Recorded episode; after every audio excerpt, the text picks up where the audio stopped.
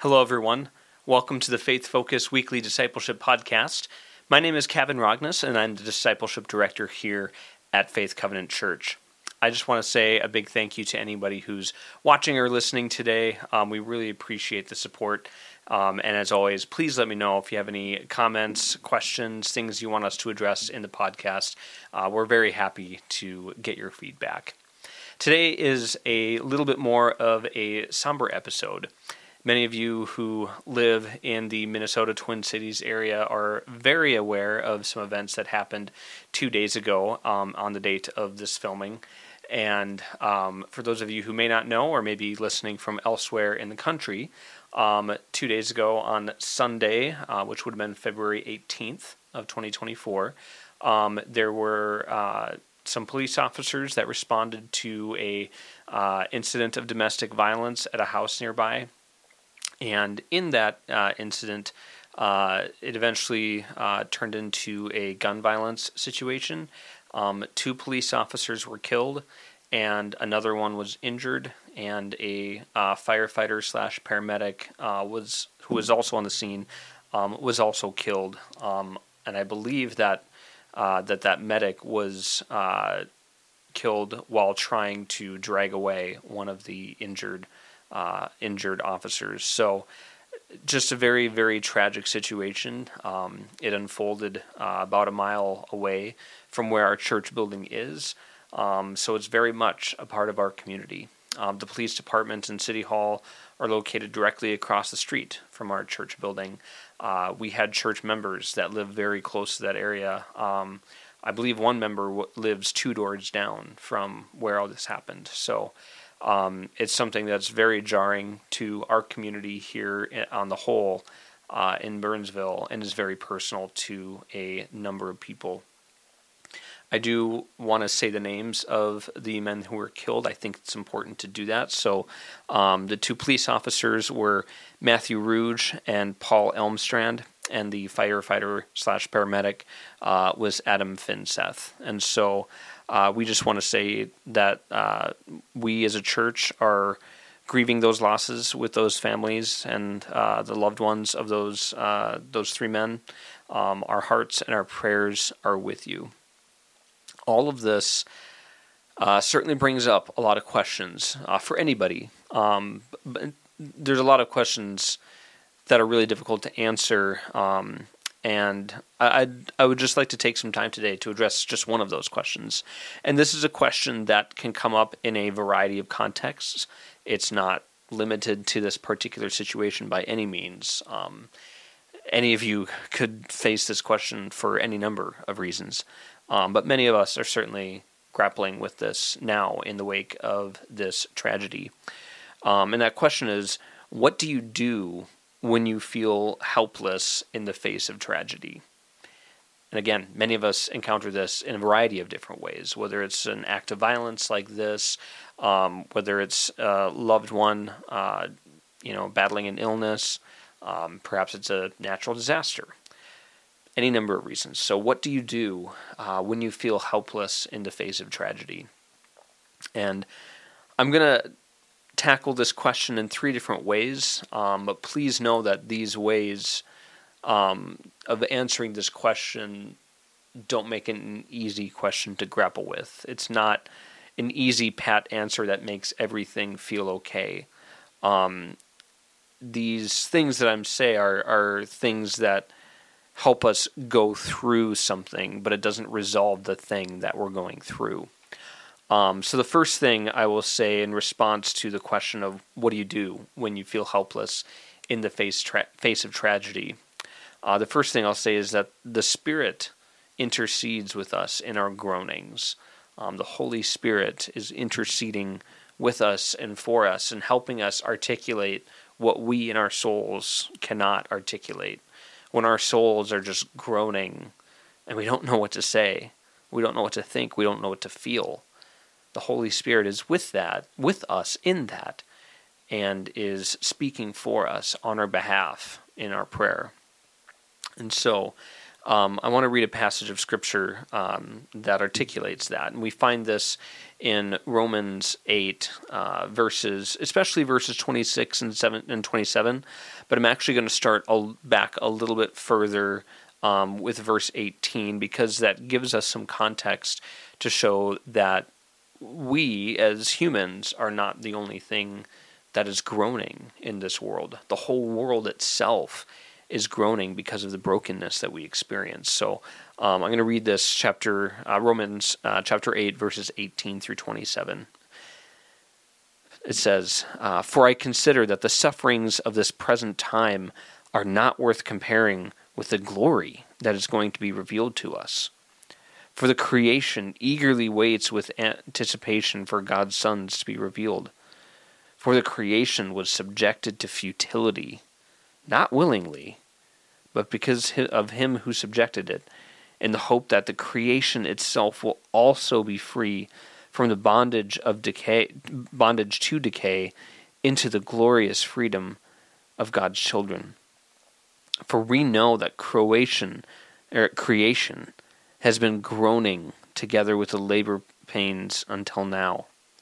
So all of creation feels this pain of the brokenness that we experience in the world um, whether it's brokenness that is a result of sin or brokenness that is just the result of things that happen with natural disasters. Um, creation, all of creation, not just us as people, all of creation is groaning uh, with the challenges that the world is facing. Continuing on in verse 23. Not only that, uh, but we find ourselves who have the Spirit as the firstfruits we also groan within ourselves, eagerly awaiting for adoption, the redemption of our bodies. Now, in this hope we were saved, but hope that is seen is not hope, because he, who hopes for what he sees? Now, if we hope for what we do not see, we wait eagerly for it with patience. So, again, that part of the passage is just kind of expressing that all of creation and all of humanity is wrestling uh, with these questions of suffering and tragedy. And so then here in verses 26 and 27 is where it gets into how the Holy Spirit intercedes for us and kind of articulates those things that uh, we don't understand and we just feel and we don't know how to put it into words. So it says this in verses 26 and 27. In the same way, the Spirit also helps us in our weakness because we do not know what to pray for as we should, but the Spirit Himself intercedes for us with inexpressible groanings. And He who searches our hearts knows the mind of the Spirit, because He intercedes for the saints according to the will of God. I know I take great peace and great comfort knowing that when I go to God in prayer in the midst of things like this where I feel helpless or I'm overwhelmed by sorrow, um, I'm grateful for this knowledge that the Holy Spirit understands what I'm feeling and what I'm thinking, even when I don't know how to put it into words. God puts it into words for us to express then to God. The Holy Spirit, God's personal presence with us, says, okay, here's what Kevin is thinking, here's what Kevin is feeling, and prays on my behalf to God the Father so that what I'm thinking and feeling can be expressed to God, even when I don't know how to express that. So that is very helpful, I think. Um, it, it takes the, the burden off me trying to understand what I'm feeling and trying to express it to God, and I can just go to God and say, ugh. And God understands that. God understands when all I can do is just groan about the tragedies of the world. And I take great peace in that. The second piece that I want to address is that, um, and this is a phrase that somebody shared with me uh, in our staff meeting today um, I don't know what to do, but my eyes are on you. I don't know what to do, but my eyes are on you.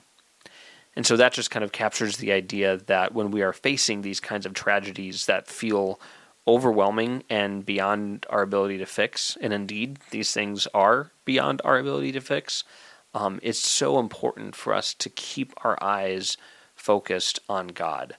Um, certainly, we want to be on the lookout for um, opportunities around us to be of service to people and to be of comfort to people. Um, but ultimately, our God, our gaze mainly needs to be upon God. We can look at Psalm 16 verses 7 through 8, which say, "I will bless the Lord who counsels me, even at night when my thoughts troubled me." I'm sure we've all experienced that. I always let the Lord guide me, because he is at my right hand. I will not be shaken. So here we have this imagery of when we are troubled, when we don't know what's going on, God is our guide. So we keep our eyes focused on God. And I really like the image at the um, end of uh, verse 8 here of God being at my right hand. Um, most of us are right hand dominant people. I'm sure there's some left handed people uh, watching us, but um, because the majority of people experience dominance in the right hand, um, to have God at your right hand to kind of guide your dominant hand. Um, it's both an act of submission because you're um, giving your stronger hand to God for God to guide it, um, but it's also an image of power because God is guiding your dominant hand. So, for those of you who are left handed, just flip the image. Um, but I overall I just think that's a really beautiful image and a helpful way of understanding uh, what to do again in the face of when things are helpless or feel helpless. Um, I don't know what to do, but my eyes are on you. And the last piece is just kind of an infamous piece of scripture about um, the ways that the Holy Spirit um, just comforts us. Um, sometimes that's all we need. Um, there's no rational explanation for the way that things unfold in the world sometimes.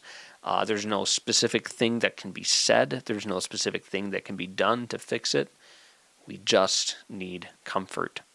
And God's Holy Spirit does provide that for us. Uh, we see that happening in 2 Corinthians uh, chapter 1 verses 3 through 7 where it says, "Blessed be the God of and Father of our Lord Jesus Christ, the Father of mercies and the God of all comfort. So the God that we serve is a God of comfort, among many other things, but comfort is one of them. He comforts us in all our affliction, so that we may be able to comfort those who are in any kind of affliction through the comfort we ourselves receive from God. So God comforts us so that we can then go provide that comfort for others. It's a beautiful, beautiful image. For just as the sufferings of Christ overflow to us, so also through Christ our comfort overflows. If we are afflicted, it is for your comfort and salvation. If we are comforted, it is for your comfort, which pro- produces in you patient endurance of the same sufferings that we suffer. And our hope for you is firm, because we know that as you share in the sufferings, so you also share in the comfort. And I think it's really interesting that this particular passage combines all this imagery of comfort with this imagery of suffering. Because if God is a God of comfort, that implies that there has to be suffering that needs to be comforted.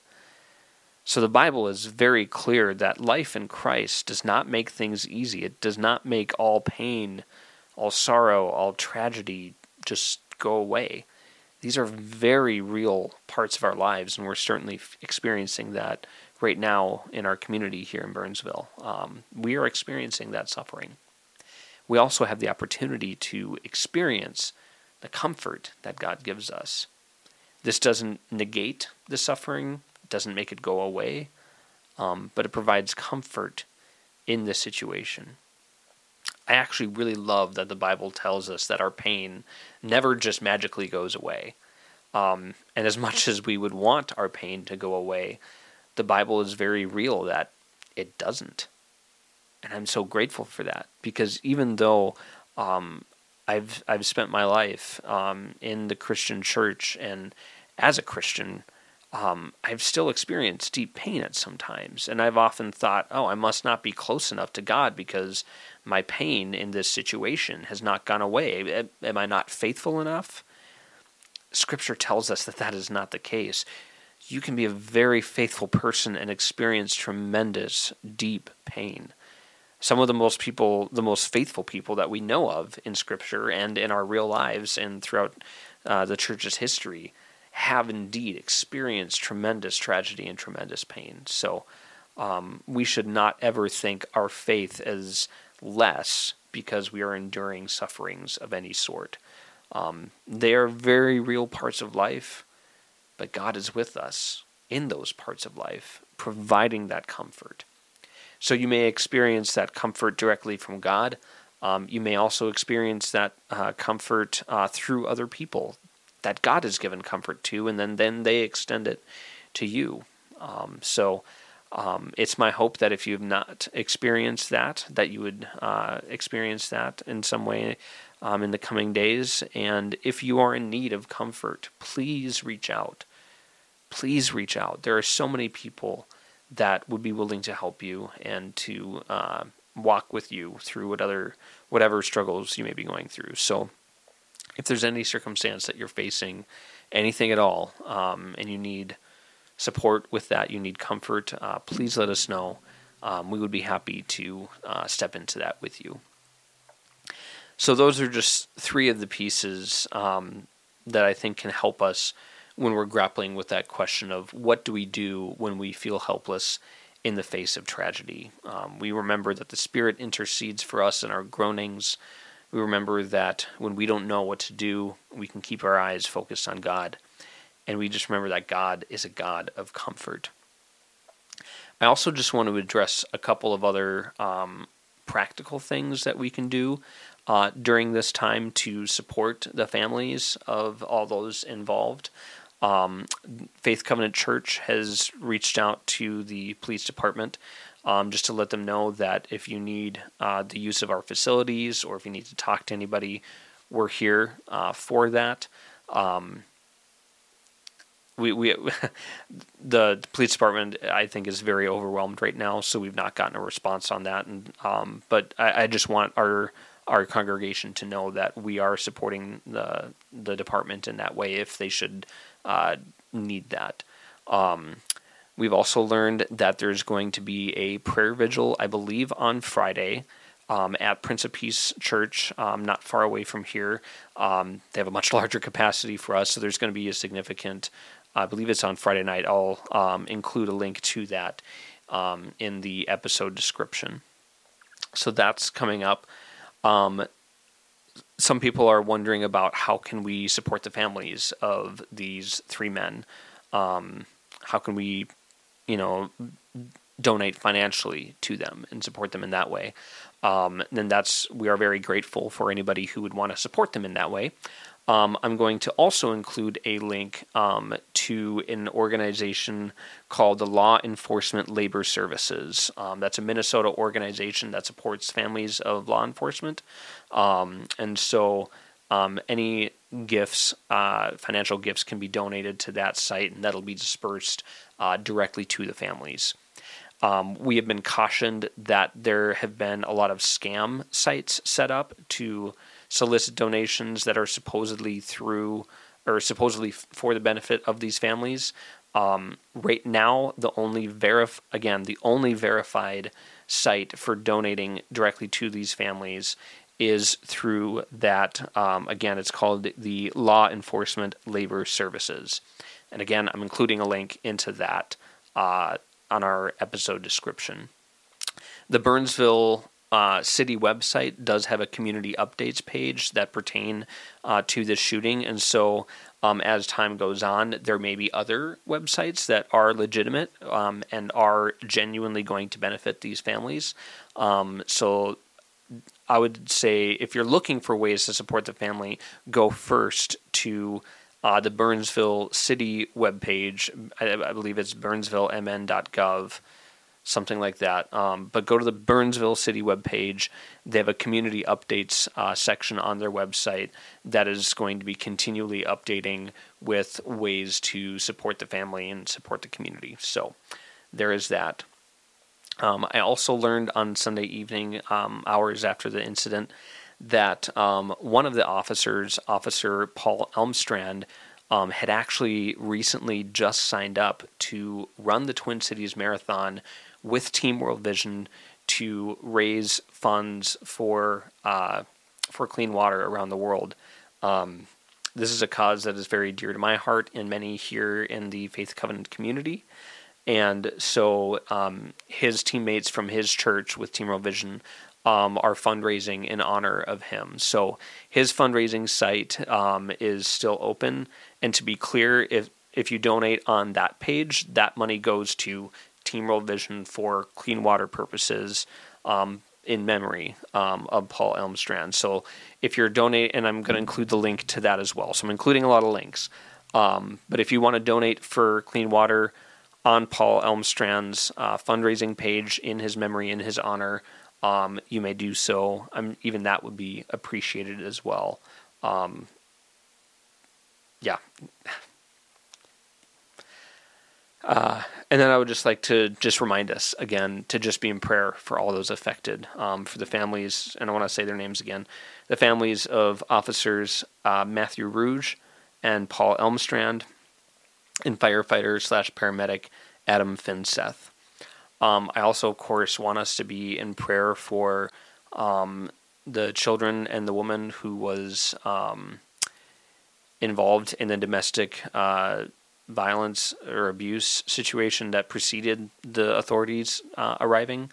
Um, there's not been a lot of details released publicly about them, but um, I, what we do know is that there were several children that were in the home with the shooter, um, barricaded in in some way. And so, um, thankfully, they are all safe and were not physically injured, but um, certainly they've been through an extremely traumatic and devastating experience with all this. Um, so please be in prayer for those kids. Um, and I believe there is one adult woman who is the mother of a couple of the children who is there as well.